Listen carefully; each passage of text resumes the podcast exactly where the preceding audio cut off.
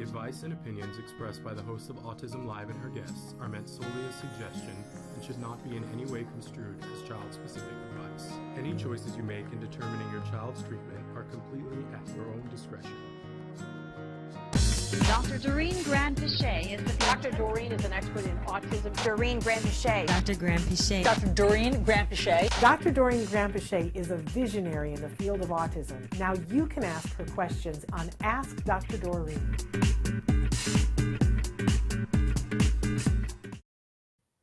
Good morning and welcome to Dr. Ask Dr. Doreen. We we have a, like a new one to add to that montage because if you're keeping track, then you saw Dr. Granpeesheh on the doctors the other day. I'm Shannon Penrod and I am here with Dr. Granpeesheh herself right now. First of all, good morning, Dr. Granpeesheh. Good morning, Shannon. Always nice to be here we're thrilled to have you here with us. Uh, so we did see you. For those of you who didn't see it, check out our Facebook because it's there featured prominently right now. Dr. Granpeesheh was on the doctors earlier this week. Uh, here in LA, it's on at a, a, really outrageously early hour in the morning, but it's worth taping. Uh, and some of you know, if you're getting up in the middle of the night, man, it's worth checking out. But we have the Facebook clips for you. It's those are available on uh, on Facebook. But uh, was it fun to be on the doctors, Dr. Graham? It was. It's, it was absolutely. It's. Uh, it wasn't my first time being on that show, but they now have uh, different doctors interviewing and it was it was interesting and in some ways also a little bit i guess sad because the topic that we spoke about was uh, well initially they had con- contacted me to talk about uh, stem cell therapies for autism. So we talked about that and then later they kept me on to also talk about the transcranial magnetic stimulation or TMS, um, which is also being used by a lot of people. And so, you know, the reason I say that it was sad, Shannon, is that um, these are treatments that are uh, potentially, well, okay, so stem cells obviously are effective uh, for lots of other disorders. And TMS is definitely the most effective treatment for very, very severe depression, especially when nothing else has worked, right? Mm-hmm. But um, like as usual, as you and I know, uh, you know, we're, we're always trying to find new treatments for autism, and sometimes we go with things that have not been yet scientifically supported. And both of these, this is the case, these two treatments are not really scientifically supported for autism, yet a lot of parents are already starting to use them.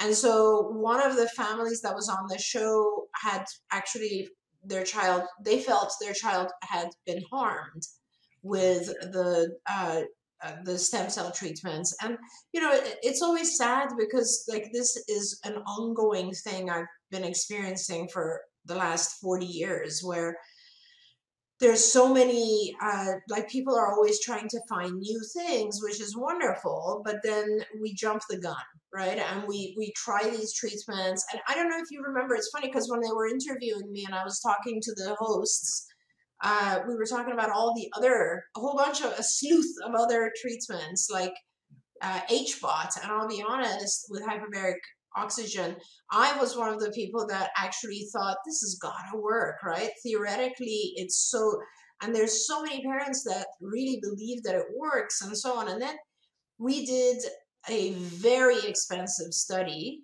at CARD. I mean, it cost us $2 million to do that study, and we had 20 chambers and at 20 different locations, and we had I don't even remember, a very large group of children went through this and and we did hours of testing before and after and truthfully it did not have any kind of impact on the symptoms of autism and of course as you can see now uh, it's gone away. Or i mean it's there but it's not as as heated as it was back then I always feel bad though because I think, uh, correct me if I'm wrong, those were the soft shell chambers. What it, what it conclusively found was that the soft ch- chambers that wasn't there wasn't a big enough impact to be able to be measured and say that this can have a positive impact. I wish somebody would go back now and do the study on the hard chambers, which is wildly that much more expensive. but well, yeah, yeah, yeah. yeah. And it feels one- like and the- nobody was interested after that. Yeah. No, and it's very hard, right? Because the soft chambers, we were able to uh, bring them into the sites, right? And it required some uh, like remodeling and so on. But the hard chambers, obviously, you can't, right? You can't. They have to be in very specific clinics where there's fireproofing and all that sort of stuff. And you're absolutely right. The hard chambers, you know, the soft chambers, if I remember correctly, would would offer would provide 23% more compressed oxygen, whereas the heart chambers are 100% more, and that's Yeah. that's a very different experience, right? And and that's exactly thanks for saying that because that's the kind of nuance that actually matters. Yeah. And the same thing with like stem cells and and the TMS treatments and so on. And it's any kind of intervention it's just really important that it, we have the right like it is it needs to be tested on the right population so it's like individuals who have autism are, rather than individuals who have depression Yeah. um, children as opposed to adults, you know. And then what are we expecting? Like, we don't want the outcome measure to be just what people say. Like, because there's this thing called placebo effect, obviously, where mm-hmm. if you put effort into a treatment or any anything, then you come out of it really truly believing. If someone tells you, gives you a pill and says this is going to take care of all your problems and you really believe it, it is going to actually help improve. That's the placebo effect. And, you know, a lot of times it's our kids, right? So we're looking for something that's going to help us. And so the placebo effect is a confound in these situations. It was, and the other aspect, which we discussed, uh, and a lot of our viewers will agree, uh, kids on the spectrum are widely different. Like Oh, yeah. as as as my friend Stephen Shore says, you know, if you met one individual with autism, you've only met one, which is so true, right? And the the it might work. Any treatment might work with one person and not with another. And that's exactly what the doctor's show had. They had one child who had massively benefited and another child who really just had they had spent tons of money and with no benefit and, and perhaps even some issues came up so well, yeah. we loved seeing you on the doctors, and and the episode is much bigger than what we just talked about. You really should go watch it, you guys. Um, you can check it out online. Like I said, we have clips of Dr. Granpeesheh on the Facebook page, or you can go check out the entire episode. I found it really interesting because there's a lot of controversy uh, going on right now about the behavior of, of some of the players and how they're um, putting things out there, uh, which I was shocked. I felt like I was watching Dateline, um, and I and I was like, "Ooh, I didn't know about that." And listen, I think you know, I I know a, a couple of things about what's happening in the autism community. Oh, I yeah. like, I didn't know that. yeah. Uh, so it, I thought I learned a lot from it. So check out the doctors, you guys, uh, and check out our fabulous. Everybody was saying how great you looked, and you did. You looked. You always look great on camera, but you looked so great on camera. Good Lord, uh, thank you crack of dawn when we taped it me tell you but Uh, well, you you pulled it off. Uh, I got to tell you guys, we're uh, we're recording this just a couple of hours before we air it. So um, as you're watching, we want you to still um, send in your questions because we always use the questions when we do subsequent shows. So, but right now we're going to be answering questions that uh, have come in in just a few hours before the live show. So, and I want to start with a question that came in during yesterday's show. We had Matt Asner and Nava Paskowitz Asner on. And towards the end of the show, people started writing in asking questions about kids who, like we were talking about how beneficial it is, Dr. Granpeesheh, to have your kids participate in the arts, whether, you know, whether they're watching or painting, and that it's a way of expression for them. And somebody wrote in and said, but how do I do that when my child is compulsively sticking things in their mouth? And, and they started out by saying food and then they then they identified no it's non-food items. And then we had a bunch of people writing in and going pica my child pica pica pica pica. Yeah. Um, and we sort of stopped everything and said um, now it's time to get professional help. three parents aren't, aren't going to answer your question about pica but here we have you, an expert yeah. in exactly this. So I wondered if you would take just a minute and talk about, and it was a wide range. There was a three-year-old who was engaging in pica, a four-year-old who was engaging engaging in pica, and a nine-year-old who were engaging in pica. Yeah, it's it's for it's pica is not easy to deal with, and pica for for our viewers who are not familiar is basically eating, ingesting non-edibles, and and these vary, right? So like we've had people uh, children who would, for instance, scrape chalk off the wall and eat it. We have children who ha- would take pebbles and eat those, or sand, or whatever it is. And usually, what Batteries. I say, pardon me, Batteries. That's Yes, the one that yes. scares me. We have kids eating batteries. All kinds of stuff, and there's many aspects to pica and yes it is one of those things that can be dealt with behaviorally and should be treated behaviorally uh, and, and i'll talk about that in a second.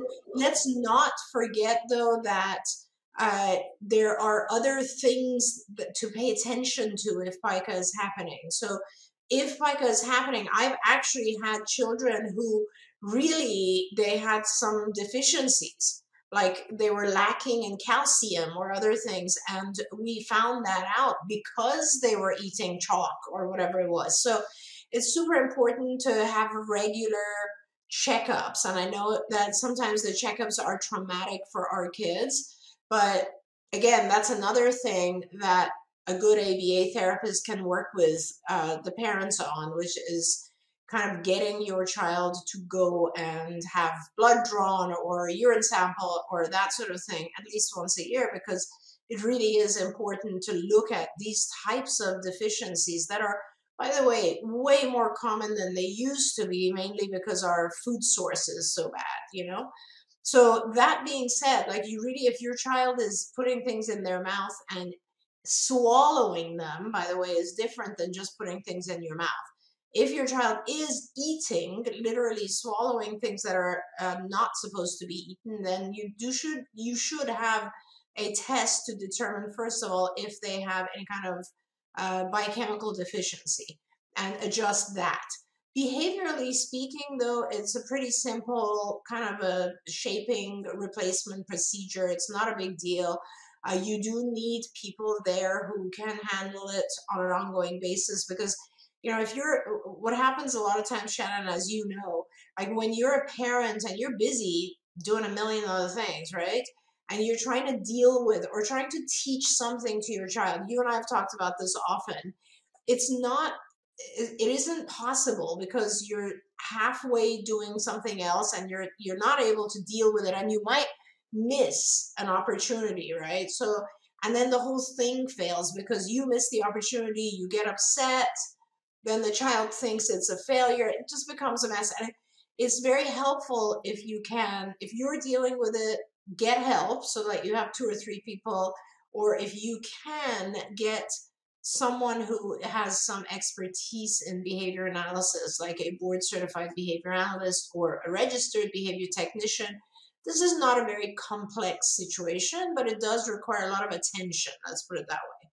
And so, what you do is you essentially uh, will block the you will first of all do everything you can in the environment so you'll make sure that the child does not have exposure to those items that they tend to eat uh, unless there's someone with them right? So you want to make sure that the situation the antecedents or the environment is set up in a way that that helps the child avoid this situation to begin with. Um, but you want to actually experimentally teach the child that when let's say it's pebbles right you want to make sure that the child, when they are in the presence of pebbles, uh, do, doesn't eat the pebble. So you will, first of all, make sure that you're there or the therapist is there, the pebble is there. If the child starts to go for the pebble, you prevent it, you block it, you help the child learn to do other types of activities with the pebble, but it cannot be put in the mouth. It's just a replacement behavior, right? If the, every time the child you need to be careful and you need to watch the child because as much as possible you want to be able to prevent it so that you can reward the child. If you don't prevent it and the child actually does put the pebble in their mouth and swallow it now it's kind of like after the fact. And now we've kind of missed the opportunity to give the child a reward right? So as much as possible that's what you want to do a lot of other things that are beneficial i mean and you know again going back to whether or not the child swallowed or just puts in their mouth putting in your mouth could very well be a sensory issue and it's not really classified as pica. Pica has to do with actually ingesting the item. But put you know and a lot of our kids have sensory issues obviously so it becomes really important to give the child a replacement sensory activity that gives them the same sense of satisfaction so chewing gum is a great one or uh, maybe you know eating something that you can actually put in your mouth and swallow that is not harmful that is a food item and so you gradually over this kind of you know, replacement and shaping activity over the course of time, you can now start to expose the child to more pebbles. But at the same time, perhaps next to the pebbles, they have, let's say, chewing gum. And you're teaching them, don't go for that, go for this, you know, and this is what you're going to, and if you take this, I'm going to be all over it and reward you, and we're going to throw a party. But if you go for this, I'm not going to be very happy with it and and then you gradually make the environment so that sort of you know now go outside and let the child see the pebbles and gradually get to the point where you can generalize it to the normal environment but it is an issue it's a difficult thing and i don't really recommend parents trying to deal with this on their own because it, it is time consuming and in, in some cases it can be very dangerous as you said with the batteries for instance oh you're muted I'm so sorry. Uh, I remember one of the first episodes of House. You remember the old show House? I love House. Jem had just recently been diagnosed, and it was the first time that I saw uh, a character that was a kid on the spectrum, and it was this big mystery, a house mystery, that the kid was ingesting dirt. Um, that he oh, kept. I remember that. Remember I do that? remember that. And so here's the thing that made me crazy. Eventually, by the end of the episode that he had a chromium deficiency and that that's why he was eating dirt.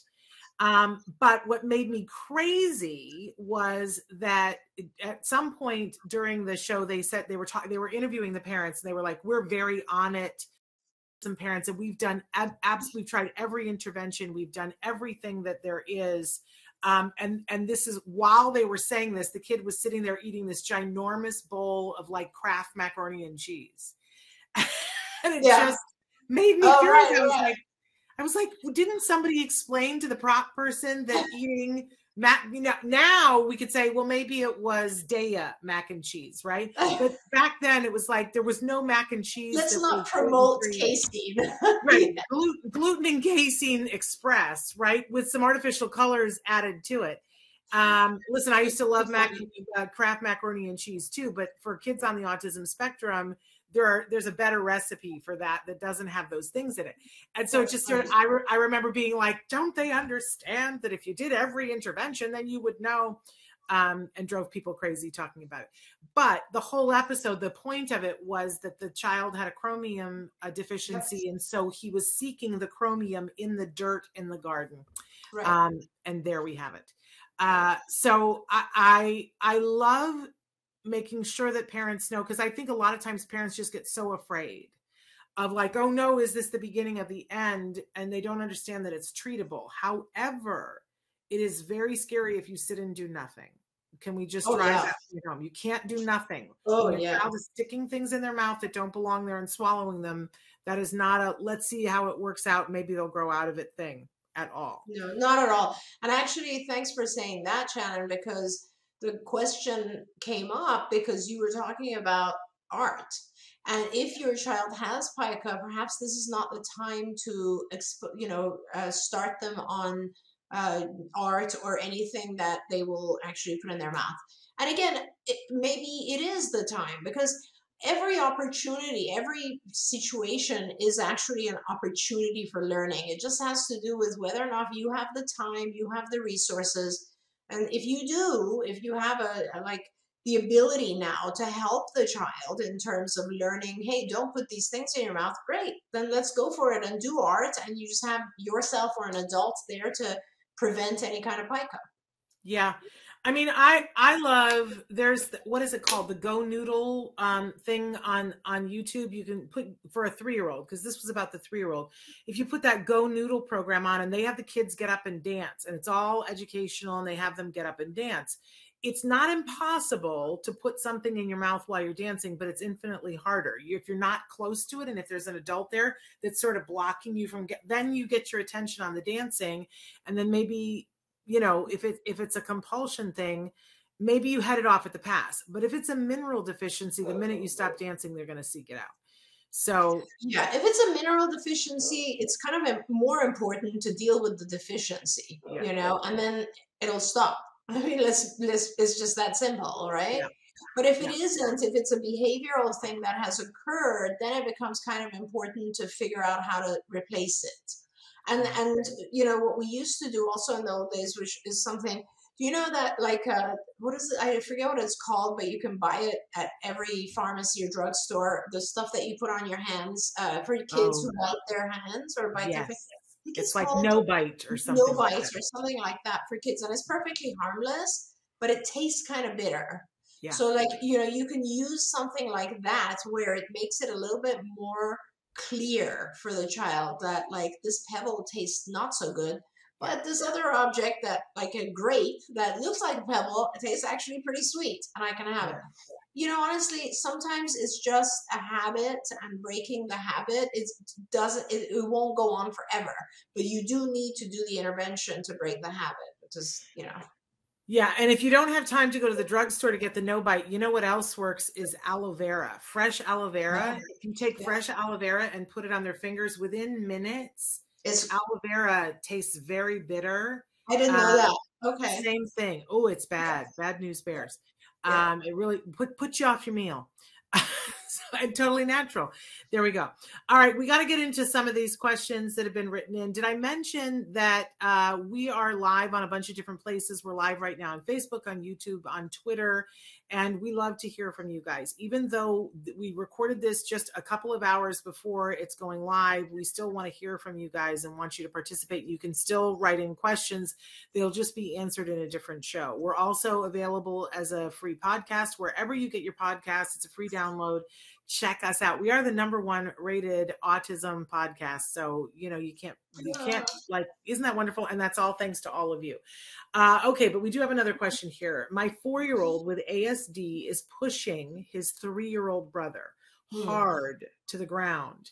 And worse, he seems to like doing it. I'm horrified and frightened. To add to the situation, my mother in law saw him do this and is telling everyone in the family that it's because he has autism and has no empathy. And they said, help with an exclamation point. So, what would you do in that case? Oof, okay all right i'm Yes. trying to first calm down from the no empathy portion of that question because honestly i find my kids are some of the sweetest loveliest human beings i've ever met in my life Yeah, it's So- it's a lie. It's it's like misinformation that got put out after Rain Man, and whoever pe- perpetuates that now, we need to kick them with a pointed shoe. But not Yeah, really. I'm kidding. Yeah. No, no, but I'm just saying, like Shannon, honestly, I think it's not even. I don't know if, yeah, I mean, you make a good point. uh, Just because I was so involved in autism already before Rain Man, Mhm. I, I think, I just think it comes from the word autism. You know, the word Mm. autism has to do with isolation, right? Preference to isolate. And I, I, I think it's it's very wrong. It's it's very wrong. And I think our individuals, uh, our, our kids and adults, uh, if they isolate, if they become autistic, which means kind of to isolate, Mhm. uh, it's because the stimuli and the environment are traumatic for them, are too Yeah. overwhelming for them. Yeah. And they're trying to protect themselves. So forget about, you know, they- they're not trying to isolate. A lot of our, a lot of our kids really, in fact, a lot of adults that I know and work with uh, are depressed because they don't have a social group Yes. you know and so it has absolutely it makes no sense so but going back to the the basic idea uh, that and and so this is a child who is also very young and the child is pushing their younger sis, uh, sibling uh, in, in a in a in a dangerous way and so uh, like everything else, we have to always start by asking ourselves what is the function of the behavior? Why is the child doing this? And uh, I'm on this particular one, I'm gonna I'm gonna put my money on the fact that it could be attention seeking. Okay. Um, a lot of times, what I, so you know, and we've talked about functions of behavior multiple times, and there's many functions. There's uh, always I start out by saying everything we do is to gain access to something or to avoid something. Uh, the things that we want to gain access to could include uh, tangibles like objects, toys, etc., or attention. And usually, what happens when there's any kind of you know conflict between siblings, it has to do with one of those. It's Hmm. usually a matter of I either want the toy you're playing with or I want more attention. You're getting attention. And so and and we need to realize as parents that for our kids sometimes, not always, but sometimes positive and negative attention are the same. It doesn't really matter. They just want your attention, right? And and this is not by the way, this this is not, I'm not talking about just autistic kids. I'm just talking about in general human beings Yes. want attention. And uh, uh, I don't remember who I was talking to the other day, and they were oh, I was actually doing an intake. I was doing a diagnostic evaluation for a family, and they were telling me how this child, their child, who was uh, autistic, is the oldest child, but battles with the youngest child. Um, and it looks like they're both battling each other for attention. And Mm. usually, uh, any of our parents who have many children will agree that usually the youngest child is the one that gets all the attention, right? And everybody learns a different lesson just because of the whole where you are in the family, right? And uh, in this particular case, it's very possible that the family is giving a lot of attention to the younger child, and, and the child in question has determined that they will get attention if they push the younger child. So, so as everything else, like always in behavior analysis, once you've identified the function, you will stop it from being effective and you will replace it with some other thing that is more effective. So, for example, in this case, you must be very, very cautious to not allow the older child to push the younger child wherever possible. You will get in the way of that, you will prevent it again. I know it's hard and sometimes you just won't catch it, but I always like to say try to do more antecedent control. Try to do it, try to, uh, you know, get the child, prevent the child from doing something wrong rather than waiting for the child to do something wrong and then being angry and punitive about it. It's always well, in fact, when you were like, and it's not just about blocking the access. If what they're wanting is attention, you can shower them with attention, right? definitely right. So, absolutely. So, what you do need to do is you need to give the child another way to ask for attention. If it Mm. attention, you need to have the child, whenever you see that it's about to happen, like they're about to go push their sibling, you need to get in the way and you need to model for the child what you want them to say. Like, mom, can we talk? Or mom, I don't, you know, I want this thing. Or mom, give them some way of getting your attention and then you divert them, go and do something with them for a minute, and the whole situation is handled properly if you wait until they actually push the other child, then it's it becomes kind of a situation where you like you have to do response cost or something negative, right? It's always better to give the child other ways of gaining your attention. Now, it could also be that this child is pushing the sibling because they want access to a toy. Same thing here. You want to make sure that they do not get the toy if they push the child Mhm. but they get the toy if they ask for it. And you know, with your attention, it's the same thing. Teach them to ask in a a more appropriate way and give the child a lot of attention. I'm a middle child, so obviously I understand the whole getting attention thing. Uh, totally, I totally understand that. And when I was a teacher, it was funny because there were a lot of students who would come into my classroom and they started putting kids in my classroom that they considered the you know the problem cases. Um, because i never looked at the kids who had attention uh, needed attention as being the problem kids. Like to me give like i love when i'm speaking in front of a group of people and i can identify somebody who's really an attention seeker because you know you're going to win. Yeah. Like it's the easiest thing in the world if you're willing to change what you're doing.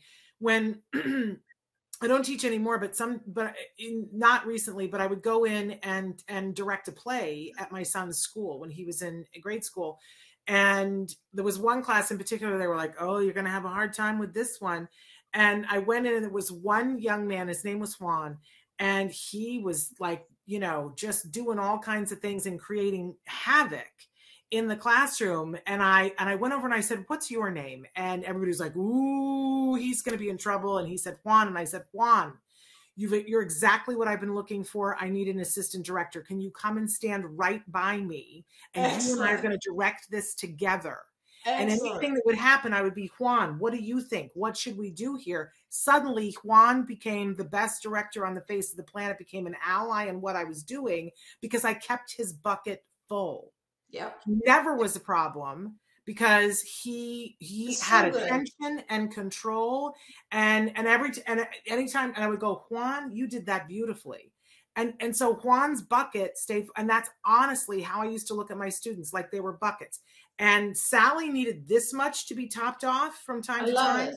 but you know Roberta needed this much and you had Absolutely. to keep putting things in Roberta's bucket because you just couldn't get it filled um, but Juan, man, as soon as I and and you know, and he walked taller, and he was like, she recognizes that I'm an amazing human being, well, and, and, and because and because you you filled his bucket with the one thing he was seeking, which is attention. You know, and other kids, their bucket might be uh, filled with other things, right? Absolutely. I my oh, internet. I love that. I love that. What a great uh, story. Uh, but I love to go in and teach for those kinds of people. Now, there are other things that are harder for me to recognize, but the attention thing, I always thought that was easy. Yeah. And, and because you can, and because it just becomes a thing where if you keep um, up on it, you never get to the problem. Yeah. Uh, and it works just if it's attention, it works 100% of the time. So I super loved that um, and love being with those individuals because I get it. I get it. totally. So actually, it's funny you say that because the middle child is usually the child that is like uh, the most patient, and oh they kind of they no no not me. You know me. I'm not the most patient person, uh, but uh, I'm I'm I'm just always trying to figure out where I fit in. That's like where what's my part? Where do I fit yeah. in? What's my piece? yeah. Uh, anyway, okay, this next one is a little sad. Uh, this mom wrote in and said, My son is one of those hardcore cases. Every day is a battle. He is 22. I feel like I have tried everything and that everyone has given up on us, on him, and me. My choices seem to drop him off at a facility that I don't believe to be reputable or to simply take the chaos that is my life.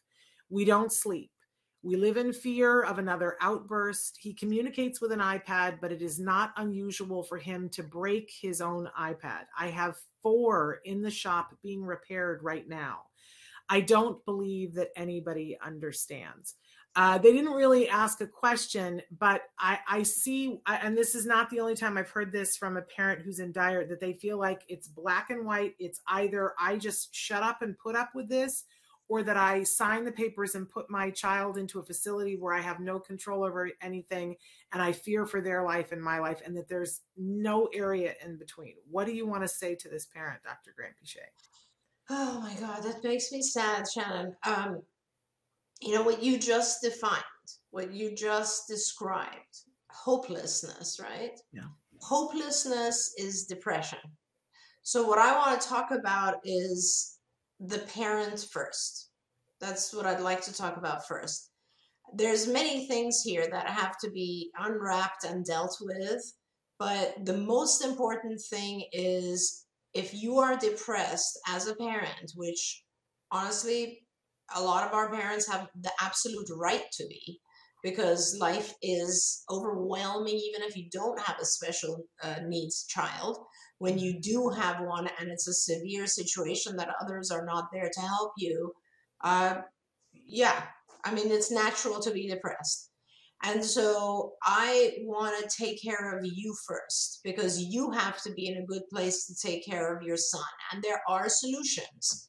It's not you you will not be the person to take care of him for the rest of his life. Like let's just start there. But right now, in order for you to gather the resources and, and you know put together the village that's going to help you with your son you need to be better first. So we need to get you to see a psychiatrist, get you to take some antidepressants. And I'm really being very honest about this. This is what I would do.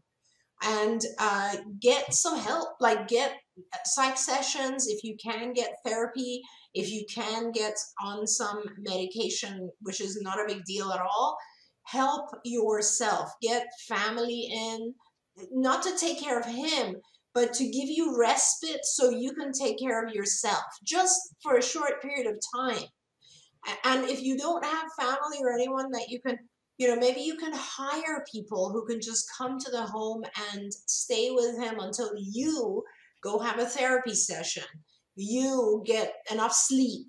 Okay, sleep is very, very important. It is extremely important.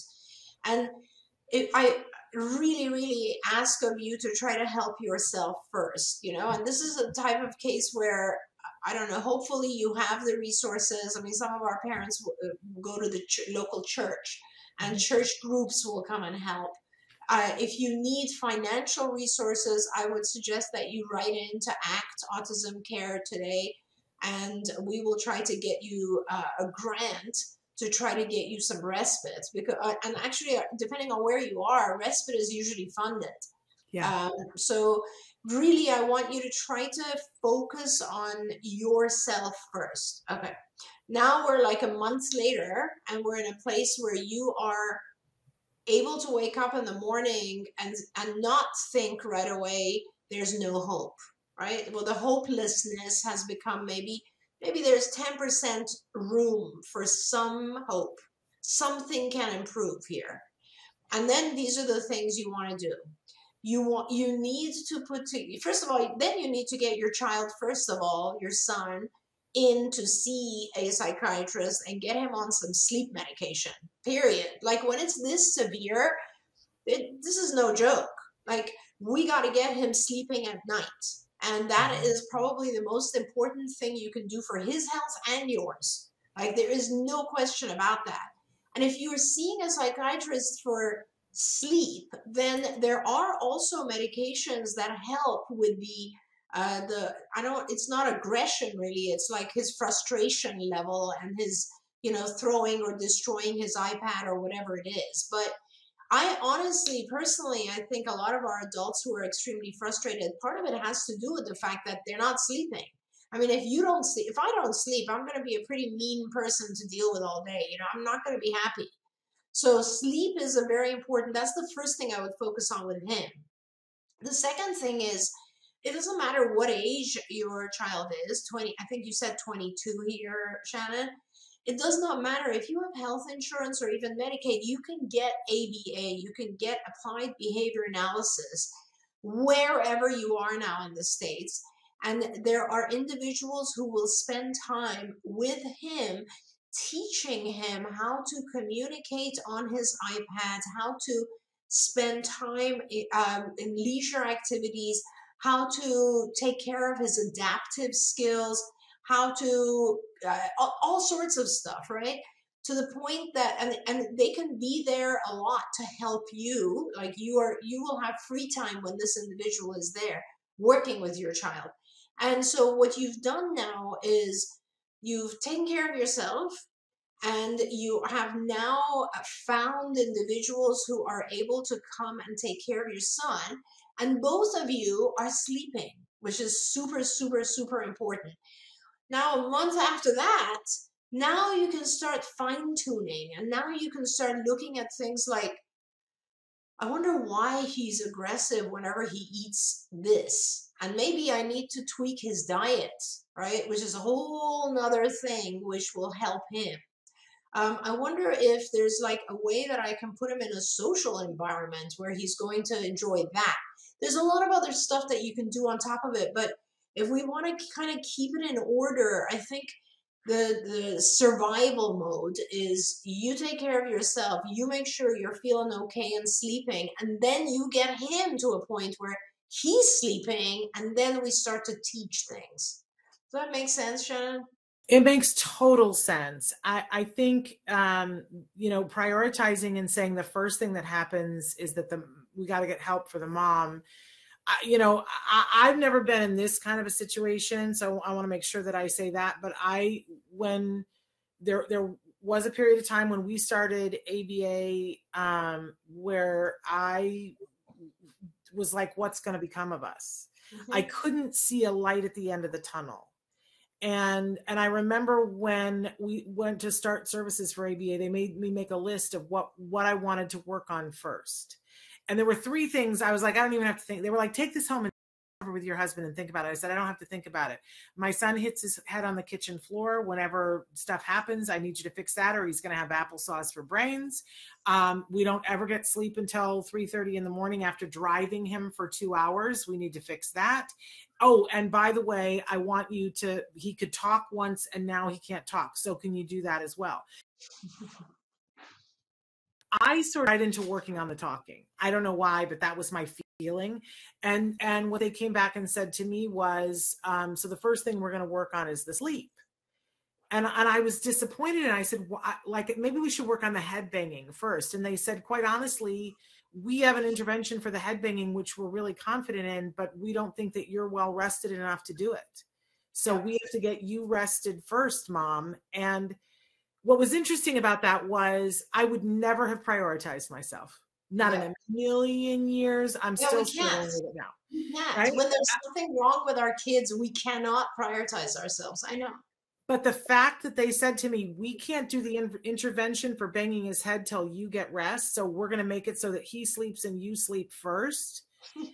Eh, you know, I was like, okay, then let's do it today. And of course, yep. within three days, and it's still to this day, can I tell you, it irks me. Within three days, they had him going to sleep at 8:30 at night, where for the two years before, I was up till three o'clock in the morning. And I, it, and I, and to be honest, and I always tell this therapist, it made me mad because if yeah. it was that easy to do, then why had nobody told me what to do before? And I had mm-hmm. tried so many of the elements of what they did, I just didn't do them all together in the right format. It, it ticked me off. But then, then they got the head banging under control, and then we very slowly started to work on the talking. But yeah. it's you know, but I, on that first day, I didn't have enough together. I was too underslept to really understand what it was you guys were saying to me. So for this mom, I, I am thinking my son was three on that day. Yeah. And, and that's exactly that's kind of what I wanted to say. So I'm glad you mentioned his age. It's three. one thing it's one thing to work with a three year old and behaviorally to get him to sleep. It's another thing to work with a 22 year old to get him to sleep. well, and also think about how many more years this mom has gone without sleep and how many more years this 22 year old has had a pattern and and how much more hopelessness and depression that That's there right. would be. I was my son was 3 and I could pick him That's up. Right. And I and I thought it was the end of the rope. So I That's can't right. even imagine for this mom. But I I hope that she can prioritize getting herself and and listen, I'm not a big one for the medication route. I really am not. But I understand that eh, when you go this long for depression, your body literally can't make the stuff to. Well, and also, eh, I mean, then that's why you know I'm a behaviorist through and through. But I recommend medication in this case. I often do for my older kids because when you have an adult, when you have a 22 year old uh, patient, it's you can't mess around with it too much. No. You need a little bit of help because if he gets angry and tantrums, you know what's going to happen. Everyone's going to back off because it's scary. It's one thing for a three year old to tantrum, right? It's another thing for a 22 year old. So there's really nothing uh, bad about having some medication to help you. And in the future, if you want to get off the medication, or if he wants to get off the sleep medication, that's a whole nother phase that we can work in. But honestly, right now, I just want to get you urgent help. That's right. That's Yeah. right. And and I and I feel so bad because I I know this mom writes and says I feel like he's given us on up on us on him and me. Um, but there is help, and in almost all states, you know, there there is a, a system of help and a group of people who could help you with the respite and with other things. If you don't know where to go within your state, if you don't, if you literally don't know who else to call, I would tell you a couple of things. You can reach out to um, the Autism Society that is local. Um, and it will take them a while to get back to you, but when they do, they will know what resources you have there. And if that is too much for you, please, will you do me a favor? Write to me and I'll reach out to them for you. Shannon at autism-live.com. So let's just say that and put that out there. Uh, okay, so moving on to our next question. Where can I get information about which diet I should try for my four year old son who's nonverbal and has diarrhea every day of his life? Oh, dear I know, everybody take a breath. Yeah. Well, it's just it, it's, it's just I, I guess for me what what becomes harder and harder is like as you know seeing that there are so many children experiencing these things and there's the questions still remain and I've been answering these questions for 20 years more maybe 30 40 in some cases and it's like uh you and know there I is help and it is fixable. Oh, for sure. Uh, Yeah. For sure. But I have, I mean, I have children who are now adults and who used to struggle the same way with exactly the same issue, which, you know, it's kind of like when, when will there be enough help? When will there be, that's, that's where I come from, you know?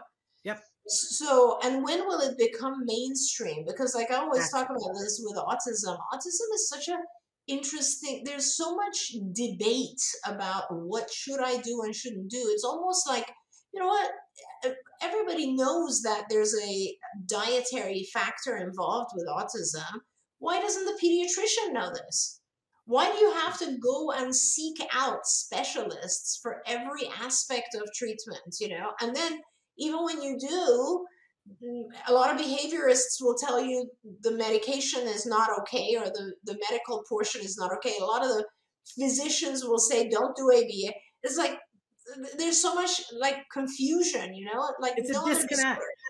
It's Yeah. a disconnect. Yeah. I mean, I I think that most um, uh, internists and gynecologists didn't understand menopause until Oprah did a bunch of shows on it and said, "No, we're doing a series on menopause, and I'm bringing the top people in." She educated an entire age group of women who were starting menopause and said, "Go to your doctor, and when he says this or she says this, this, say no." I, Wow. I I went to my doctor and I said, "No, Oprah said not to accept that." And he said, "You're the fifth woman this week who said that to me," and I said, "Good, it's working." That's amazing. That's so cool. I wish we could get to Oprah and ask her to do a whole series on autism. Oprah, Oprah, listen.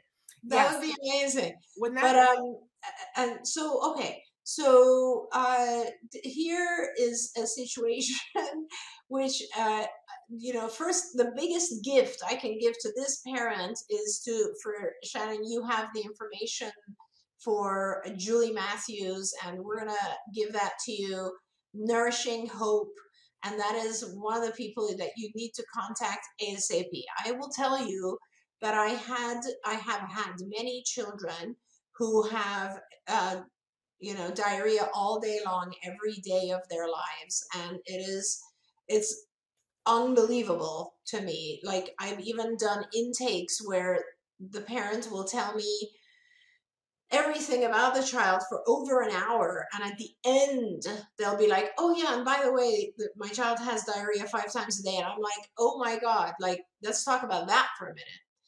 And it is too it is not i do not recommend that you try to figure out what is right. I recommend that you get testing done to identify what exactly is going on. And there's a lot of testing to be done. And these days it's really good because there's um, you know easy genetic tests you can start with at home that will tell you for instance if your child might have an inability to digest gluten like celiac or other or they might have uh, small intestinal bacterial overgrowth. Like there's a lot of different things that you can test even at home, but you have to go see someone, a doctor, or Julie Matthews is a nutritionist who can actually guide you towards that because they need to like write you a uh, prescription for you to get the right test. And once you get these tests and you identify what is going, going on with your child, treatments vary. So sometimes it is just a diet, and I'll, we'll talk a, a little bit about the diets. But there's also the possibility that you need to start with a medication. Like there is also the possibility, for instance, if you have SIBO, which more and more kids these days are showing up with SIBO, which is the small intestine bacterial overgrowth, then the treatment is actually a intensive course of antibiotic followed by an intensive placement of probiotics followed by a diet. So it's kind of like we really have to like fix things in your gut and every child is going to have a different issue. So it really is in the old days we only used to have what's called the organic acid metabolites which wasn't all that accurate. It was okay. It was all the only test we could do. Nowadays there's so many different types of tests, stool tests that will completely identify what is going on. And by the way, it doesn't necessarily have to be just a diet. It could also be that you now, like your child might have fungal infection and you might need to also treat the fungus. So this portion that I'm talking about right here, the assessment is extremely important. It's more important than the diet because you could get it wrong. For instance, many of our parents think that they should just give their child probiotics. Everybody thinks that. There's no harm in that. There is harm in that if your child has the SIBO, which is the small intestine bacterial infection. It can get worse if you put in probiotics. So you have to do this in a very specific order. Go see either Julie, talk to Nourishing Hope. They will guide you through this. There are many, many physicians. If you want, Ataka has a lot of information as well as Shannon has written up there. MedMaps doctors are fantastic in terms of helping you identify and doing all the tests that are necessary to identify what's going on. And then the treatment, um, you know, it can be a just a gluten uh, a free diet. It could be gluten and casein free. It could be corn, soy. Those are all different types of diets. You could have a specific carbohydrate diet. You could do the Feingold. I mean, there's so many different types of diets, and it needs to be very specific to your child. I'll take a breath and you can fill it. Well, we, we put up a couple of websites while you were talking. We put up um, the website for Nourishing Hope. We put up the website for Talking Now, and, and then uh, in a second here, Traven's going to put up the website for MedMaps because you asked where can i go to find out about diets and i think that those three places there's a million places we could send you but those are the three i think the best that you're going to get the best solution the quickest without having to dig too far but there are there are more sites than that um, so that but i think you if you start those three places you'll know where you want to look at next because it'll start to winnow down. Then you might go, oh, I really need to do the Feingold or I really need to do this because you'll start to recognize your own child and things. I, I, I do want people to know because nobody told me this. Having diarrhea every day of your life is not normal, not okay, not the best circumstance for your child to be in a learning mode. Um, if you had diarrhea and, and if you have diarrhea every day, same thing for you. This is a sign that something is off.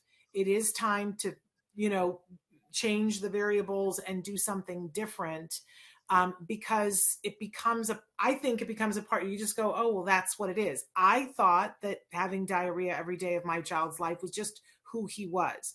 Yeah. It's not a plan. It's not a no. plan.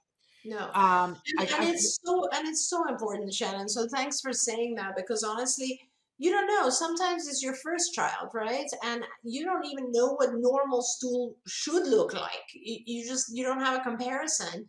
And and a lot of times the pediatrician will just kind of write it off, right? Because they only really literally have 15 minutes with you or something, and they're like, oh, it'll be mm-hmm. okay. He'll grow out of it. I mean, and, and that's and that's not the case. And you're essentially that when you have diarrhea, what's happening is you're not breaking down your proteins and you're not getting any nourishment from them. And that is huge, right? If you're not getting any kind of nutrition, uh, and it's actually worse than that. It's worse than that because you're breaking down your proteins in only to peptide level, and those peptides mimic endorphins. And so your child could potentially be like kind of cloudy and out of it all day long because of the fact that they're not digesting this food properly. So it's super important to do the evaluation part. Well, here's what's weird for me. When I remember when we were pregnant and we were um, with Kaiser, and thank you, Traven. Um, they they sent us to all these classes for being a new parent, and I've never seen so many pictures of poop in my life. They showed us and said, "This is what your baby's poop is going to look like if you're breastfeeding, and this is what your baby's poop will look like if." I remember my husband going, "Who knew that it was all about the poop?" right? But what I don't recall is when my child was a toddler, anybody following it up and going, well, now the poop should look like X, Y, and Z. Yes. So, uh, you know, so we just kind of slid, literally, uh, sorry for the, the pun, slid into diarrhea forever and thought that it was like what we were supposed to be doing. Not fun. Um, don't do that. I, I always say we're going to make cartoons of little stick figures and say Shannon thought the diarrhea was okay. Don't be like Shannon, right? so, uh, let's finish off with this one. Well, two. My my 16 year old is mostly happy, but when he's sad, it's catastrophic. Everything is horrible. It scares me. Then he seems to snap out of it, but as he ages, it seems more extreme and to last longer does the doctor recommend meds? And I'm going to throw the last one in here that they want to know if you've heard of Greta Thunberg. Uh, okay. Of course you have. Yes. Yes, but why are they asking about her? No, this was a second question. It's not part oh, of right. the other question. It's just yes, yes. I know, but I'm just wondering how she's related to autism. No. Okay. Oh well, she's on the spectrum. Oh, but that's why they're asking. I see. That's why, saying, yes. Okay, got it, got it. Yes, uh, because yes, she identifies. Of course, I have, and she's spectacular. And, and, God bless her. Hopefully, she'll turn around all of the thinking of all of our politicians who don't really care about climate. So that's great. And some, and we've reached out to her people. Someday, I'd like for her to be on the show, but the truth is, she's too busy doing other good things. They've Absolutely. sent us, they sent us books, which we've given away at conferences and things. But um, you know we we love greta. Greta's aware of us but she is she's on the speaker circuit so it's very busy for her. Someday someday. She and oprah so, yes got it. So the issue of like sad and happy i it's just it's too broad a question and i don't know your child. This is one of those situations where it could be a million different things. Um, i do recommend meds when they're appropriate. I don't know in this case what is exactly happening because could be a variety of things and I'll throw some things out for you to think about, I guess. Because this is a teenager, and as we know, teens are very moody to begin with. So it could be as simple as hormones. That's it. So that could be just one reason why why we have extremes.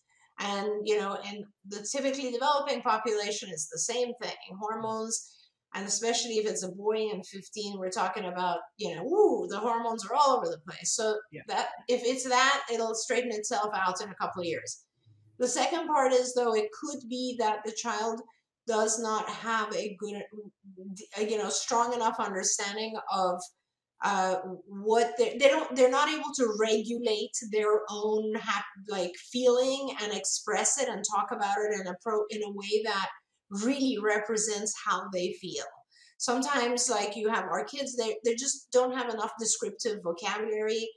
Um, I was talking to a parent, I was evaluating a family the other day, and their child was uh, 13. And he, uh, you know, I was talking to him, he's very high functioning. I was talking to him, and I was saying, you know, how do you feel and how are you doing and stuff? And he was like, well, I'm very depressed. And I was like, why are you depressed? And he said, Well, because of this autism thing. And I said, Well, oh. what does that mean to you? And he said, Well, because of this, like they don't let me do the things I want to do. Oh. And so it's like a very, you know, like please keep in mind that eh, even for us, you know, very articulate individuals as adults, it's hard for us to express how we really feel. And so if you think about our kids, on the spectrum, it's even harder. It's much harder. So the, the, the second scenario could just be that he is really not good at expressing his ups and downs and Mhm. so therefore he exaggerates it. It's, it's kind of hard for me to explain that one. But another, if if it's that, it's a behavioral thing that can be dealt with. The third situation is, you know, I don't know, are these scenarios uh, extreme enough to be considered mania? If they are extreme enough, then you're looking at the possibility of bipolar disorder. So, yes, everything is possible, but you should really see a professional for this Okay. because I just, you, they need to evaluate is it a situational thing? Is it being modified because of the environment, or is it something the child has biochemically? So you would recommend that she take this 16 year old post haste to a clinical psychologist? Yes, or a psychiatrist. Okay. Uh, okay. So a psychiatrist, w- well, which one is going to be better? Or, a- or I mean, the psychologist can evaluate, but then if they evaluate and they recommend medications, you're still gonna have to go see a psychiatrist. So, I, maybe I- yeah, go to maybe the a psychiatrist to start. yeah, Okay. All right. Uh, well, you're amazing. Uh, this has been so amazing. I just adore you.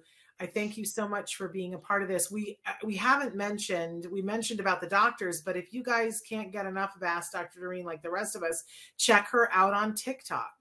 Uh, starting on- to build that up, to Shannon, answering a and- lot of questions there.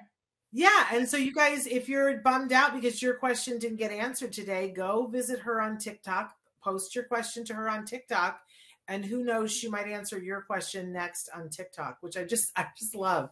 I feel like we've stepped into an alternate universe. Me too. Uh, Dr. Doreen, she's on TikTok now answering your questions, of course. Uh, like I keep thinking we're going to be forced to do some sort of a challenge where we have to dance next to our cars. Uh, and please, I'm not doing that. just I'm not participating in that. But I'll happily ask Dr. Doreen a question on TikTok. Uh, so feel free to check that out, you guys. Uh, remember that we're back tomorrow live with Bonnie Yates, which is really wonderful. And then on Friday, we are here with Vince Redmond for Let's Talk Autism with Shannon and Nancy. So, Dr. Granpeesheh, thank you so much uh, for Thank being with us. And uh, we'll see you guys uh, tomorrow. And until then, give your kiddos a hug from me and one for you too. Bye bye for now. Hi, everyone.